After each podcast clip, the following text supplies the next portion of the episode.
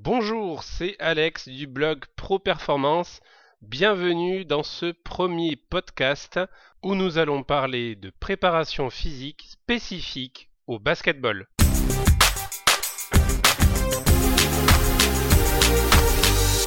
La préparation physique, c'est un élément qui est vrai, véritablement indispensable pour le basketball et surtout pour la performance au basketball. Mais avant de parler de préparation physique, la première question qu'il faut vraiment se poser, c'est de savoir pourquoi elle est si importante pour la performance. Dans un premier temps, l'aspect le plus important et de surtout pourquoi la préparation physique est, euh, est importante et vraiment utile, c'est par rapport au désentraînement. Alors qu'est-ce que c'est le désentraînement? C'est euh, une phase d'inactivité physique et qui peut durer entre une semaine et voire s'étendre jusqu'à plusieurs mois. Alors l'exemple typique d'une phase de désentraînement, c'est la période souvent de fin de saison, surtout par rapport au basket, au basket amateur, au basket non professionnel, parce qu'après dans le haut niveau, c'est très très rare de voir des joueurs ou des joueuses qui finissent leur saison sans avoir de plan d'entraînement ou euh, sans participer à des camps d'entraînement. Donc par rapport à ça, c'est euh, vraiment l'exemple typique. La fin de saison, ça va être vraiment une période de transition où ben, l'activité va être beaucoup moindre et donc du coup euh, le, corps hein, de, des joueurs et des, joueuses va être beaucoup moins sollicité. La problématique va se poser au niveau où l'inactivité euh, physique, hein, elle va impacter donc tous les facteurs physiologiques de nos athlètes et aussi tous les aspects physiques comme euh, la force par exemple, la souplesse ou la mobilité. il ne suffit que de deux semaines d'inactivité physique pour avoir déjà une perte de 15 à 25% des marqueurs de performance que l'on peut avoir durant la pleine saison.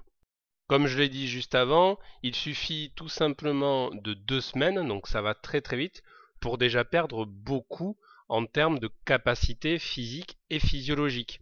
Donc souvent on me pose la question euh, est-ce que c'est bien Alex de pouvoir enfin, de préparer un, programme hein, d'entraînement euh, pour, euh, pour mes joueurs mais très clairement oui il faut impérativement j'ai envie de dire préparer des entraînements de maintien de l'activité physique.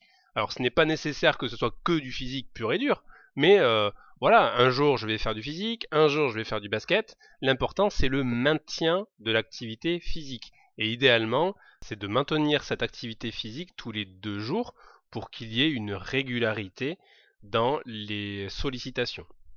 Parce que ce qu'il faut comprendre, c'est qu'une saison de basket se termine vraiment au plus tard, alors dans le milieu non professionnel, mais se termine vraiment au plus tard au mois de mai, euh, et les reprises hein, des entraînements pour la nouvelle saison recommencent euh, fin juillet, début août. Donc on est quand même sur une phase de deux mois et demi, trois mois même, euh, avec une potentielle inactivité très importante.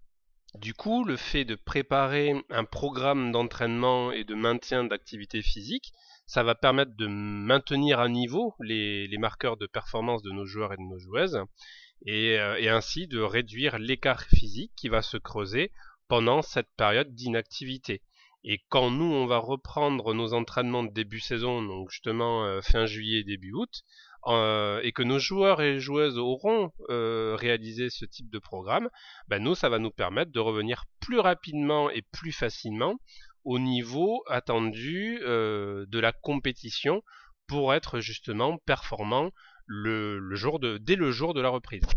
Alors après que ce soit du basket, que ce soit du foot, du tennis, de la natation, peu importe, ou même de la course à pied, peu importe, l'important c'est vraiment d'essayer d'être le plus régulier possible pendant toute cette euh, longue phase de, transition hein, entre une saison et une autre. Et comme je vous dis, euh, comme je vous dis, ce qui est important, c'est de créer vraiment une sollicitation tous les deux jours au strict minimum. Alors pourquoi deux jours? Parce que au niveau de, de la perte que, le, que nos joueurs et nos joueuses peuvent avoir, ben, déjà rien qu'une semaine sans, euh, sans activité, ben, déjà ça fait perdre quand même déjà pas mal de, de facteurs et de, de capacités en fait physiques et physiologiques. Donc c'est pour ça que euh, ce qui est important, ça va être la régularité dans les sollicitations et dans le maintien de l'activité. Parce que très concrètement, que vos joueurs et joueuses euh, réalisent un programme sur trois semaines, c'est très bien, mais qu'après ces trois semaines, ben, euh, ils réalisent euh, vraiment une semaine complète de coupure, par exemple, et après reprennent sur peut-être une activité, concrètement, ça ne servira à rien, puisqu'on revient toujours dans le même schéma même si effectivement ils ont fait euh, un programme d'entraînement pendant trois semaines, il y a quand même eu cette coupure de une semaine entière sans faire d'activité et bah, directement en fait les, niveaux de, capacité vont chuter. Et donc du coup, euh, voilà, le programme d'entraînement doit être réalisé sur deux, deux mois et demi, trois mois toujours pareil, c'est vraiment du maintien d'activité. C'est pas, euh, on n'est pas sur de la recherche de performance, mais c'est pour vraiment maintenir euh, les capacités euh, physiologiques. Dans tous les cas, il y aura quand même une baisse, mais ça c'est pas grave. L'important c'est vraiment de la limiter au maximum. Toujours pareil dans l'esprit de quand ils vont revenir sur les premiers entraînements de la pré-saison, mais de pouvoir récupérer plus vite et plus rapidement en fait ces niveaux qu'ils avaient euh, en fin de saison sur euh, la période de compétition. Maintenant, dans le programme de maintien d'activité physique, qu'est-ce que j'y mets? Alors ça, c'est la question qu'on me pose après euh, souvent derrière. Mais il faut avoir cette réflexion, c'est qu'est-ce qui est important au basket? Alors j'ai fait un article sur le fait de pourquoi courir 40 minutes ne sert à rien pour le basketball. C'est volontairement un article polémique, mais voilà, faire, courir vos joueurs 40 minutes euh, sur de la course continue euh, sur une période de, hors-saison parce que ça va permettre de travailler le, système aérobie. Bon, ok, très bien, la réflexion elle est bonne en soi, il n'y a pas de problème. Mais par contre, est-ce que ça va être utile à vos joueurs et à vos joueuses pour les efforts qu'ils vont faire sur le terrain de basketball? Là par contre j'en suis beaucoup moins sûr. Donc pour moi, un programme d'entraînement qui va être efficace, ça va être un programme d'entraînement qui va être basé sur du gainage, du renforcement musculaire et euh, tout ce qui va être le travail d'appui, de vivacité, de vélocité et de vitesse.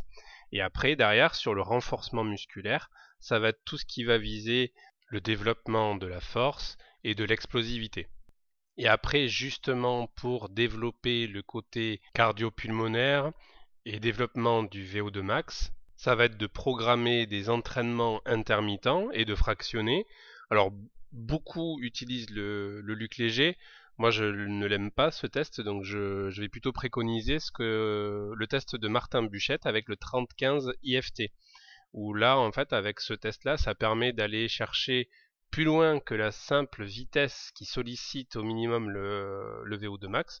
Donc déjà, d'un, on est sûr de taper euh, vraiment euh, sur l'effort maximal, mais, euh, mais surtout que ça va être beaucoup plus utile ce type de test au niveau de tout ce qui va être les changements de direction et la répétition de sprint. Et je terminerai enfin par le fait que s'entraîner de manière régulière au-delà du, de, rechercher hein, le développement euh, physique ou le maintien de l'activité physique, euh, ça va surtout être bénéfique pour tout ce qui est euh, l'aspect de la prévention des blessures, puisque en fait solliciter de manière régulière le, le, corps, ça va être beaucoup plus supportable en fait pour les structures musculo-tendineuses euh, que de faire euh, une seule fois euh, beaucoup et très intense. Parce qu'en fait, à ce, moment-là, en fait, quand si on reste sur une période d'inactivité assez assez conséquente et que l'on reprend directement sur des intensités qui vont être, enfin qui peuvent être hein, très élevées, ou même se dire ah ben j'ai pas j'ai pas travaillé pendant tant de temps, donc je là je vais vraiment faire une, une grosse session, une longue session ben, justement ça va être une erreur parce que c'est en faisant ce type de, de sessions-là, euh, qui peuvent être euh, soit plus longues que d'habitude ou soit plus intenses que d'habitude, alors que ça fait un petit moment que le, le, corps et les structures musculo-tendineuses n'ont pas eu le temps de s'adapter, que justement le risque de blessure euh, va être lui très élevé également. Donc c'est pour ça que ça a ce double aspect en fait, le, fait d'être régulier dans la, la pratique va permettre de diminuer en fait l'incidence des blessures. Merci d'avoir écouté ce podcast jusqu'au bout et je vous dis à très bientôt sur le blog Pro Performance. Ciao